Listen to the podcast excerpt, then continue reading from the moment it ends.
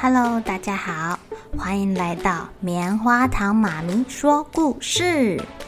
我是棉花糖，很高兴在这里跟大家分享一些好听好玩的故事。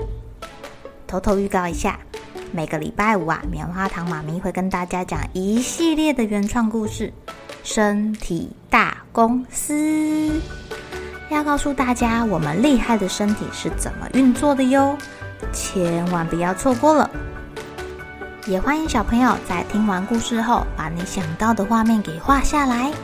棉花糖妈咪会把它放在粉丝专页上面，让更多小朋友可以分享你的创意哦。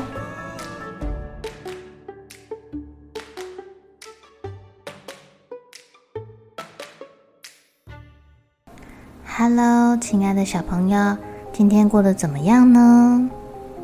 今天是棉花糖妈咪的生日哦。棉花糖妈咪收到了泡泡哥哥送给我的卡片，太感动了！我最喜欢收到卡片了，因为呢，我可以感觉到卡片上面满满的祝福能量。今天要跟小朋友讲的故事叫做《村长的好办法》。在一个晴朗的早晨，住在村子里的小山到山上打猎。远方呢，他忽然看到了一道耀眼的光芒，有一只羽毛是七彩的、缤纷的大鸟，唱着美妙的歌曲，从小山的眼前飞过。哇哦，这个声音好好听哦！羽毛好漂亮哦，真是太美了。小山听得好入迷哦。过了一会儿，他才忽然想起什么似的，兴奋地跑下山去。他好想要跟村子里的人分享。跑到了村子口，他忍不住就大喊：“我在山上看到传说中的七彩鸟了！”啊，这时候有一个大神问他说：“七彩鸟，那是什么啊？”哪有七彩的鸟？有一个大叔问他说：“大鸟比火鸡大吗？”有一个小朋友问他说：“七彩的羽毛是彩虹吗？可以做成七彩毽子踢吗？”大家你一言我一语的，都很想要知道这个大鸟的事情。于是小三就仔仔细细的把自己的遭遇。看到的事情，听到的歌声，跟村民说了一遍。村民觉得好有趣哦。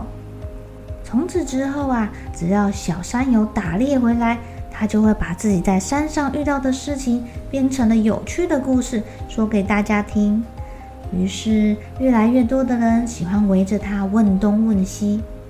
小山，你什么时候讲故事啊？快点啦，我们等不及了，我要听你讲故事。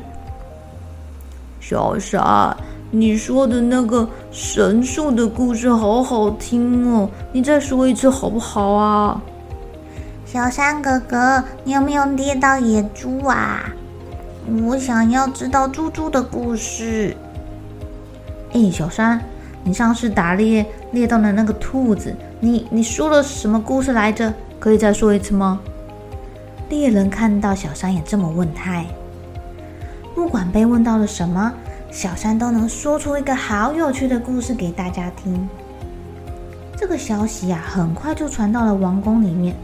好奇的国王派了侍卫来邀请小山到王宫里面说故事。可是这个侍卫故意吓他说：“小山，如果国王不喜欢你的故事，他就会把你关起来。”哦。小山听到了，吓得一直发抖，看着村长求救。村长拍拍小山的肩膀说：“放心，你去吧，我来想个好办法。”这一天，小山来到了国王面前，但是他一想到侍卫说的话，就紧张的满头大汗。国王看到小山很紧张，亲切的跟他说。小山，我今天一整天都有空听你说故事哦。啊，别紧张，慢慢说，慢慢说。国国国国国国国国国王啊啊啊！我我我我我很高兴可以为为你说故事哦。呃呃呃，哇！这下小三更紧张了，他脑袋一片空白。这个时候啊，村长忽然带着一堆村民来求见。国王您好，我代表村子里的村民来帮小三送说故事的道具。啊，太好了，还有道具啊！赶快拿出来！村长连忙把手中的道具拉开，是一个很长、很长、很长的纸卷哦。小三仔细的看着这个纸卷，又惊讶又开心的说：“哎，这不是我说过的故事吗？”原来村民们把小三说过的故事通通写在这个纸卷上面。小三看着纸卷，一个故事接一个故事的说，不但再也不结巴了，不紧张了，还越说越精彩呢。国王就跟村民一样啊，听到故事很开心的问东问西的。忽然，国王灵光一现，呃，还是我可以请人把你说的故事全部记下来，做成故事书。这样就有非常多的人可以看到你精彩的故事喽！哇，太好了！大臣们啊，村民们都很高兴。不久之后啊，国王便派人把小三说的故事写成了一本一本的故事书。现在全国的人民随时都能看到小山的故事呢。小朋友，你们喜欢听故事吗？你们会不会自己讲故事啊？棉花糖妈咪家的小朋友对人的身体非常的有兴趣，常常要我讲故事给他听，讲身体各个细胞、各个构造到底在做什么。于是棉花糖妈咪就把它编成了《身体大公司》的故事，在每个礼拜五啊上架到 Podcast 上面，让想听故事的小朋友都可以听到这个《身体大公司》的故事。棉花糖妈咪也收到其他小朋友的回馈说，啊，故事实在是太好听了，让我非常的感动哎！你们给棉花糖妈咪的鼓励，就是我最好的生日礼物哦，谢谢大家。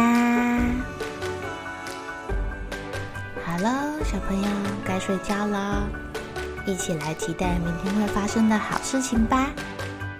喜欢听故事的小朋友，别忘记订阅棉花糖妈咪说故事的频道。如果有什么想要跟棉花糖说的悄悄话，也欢迎留言或是写信给我哦。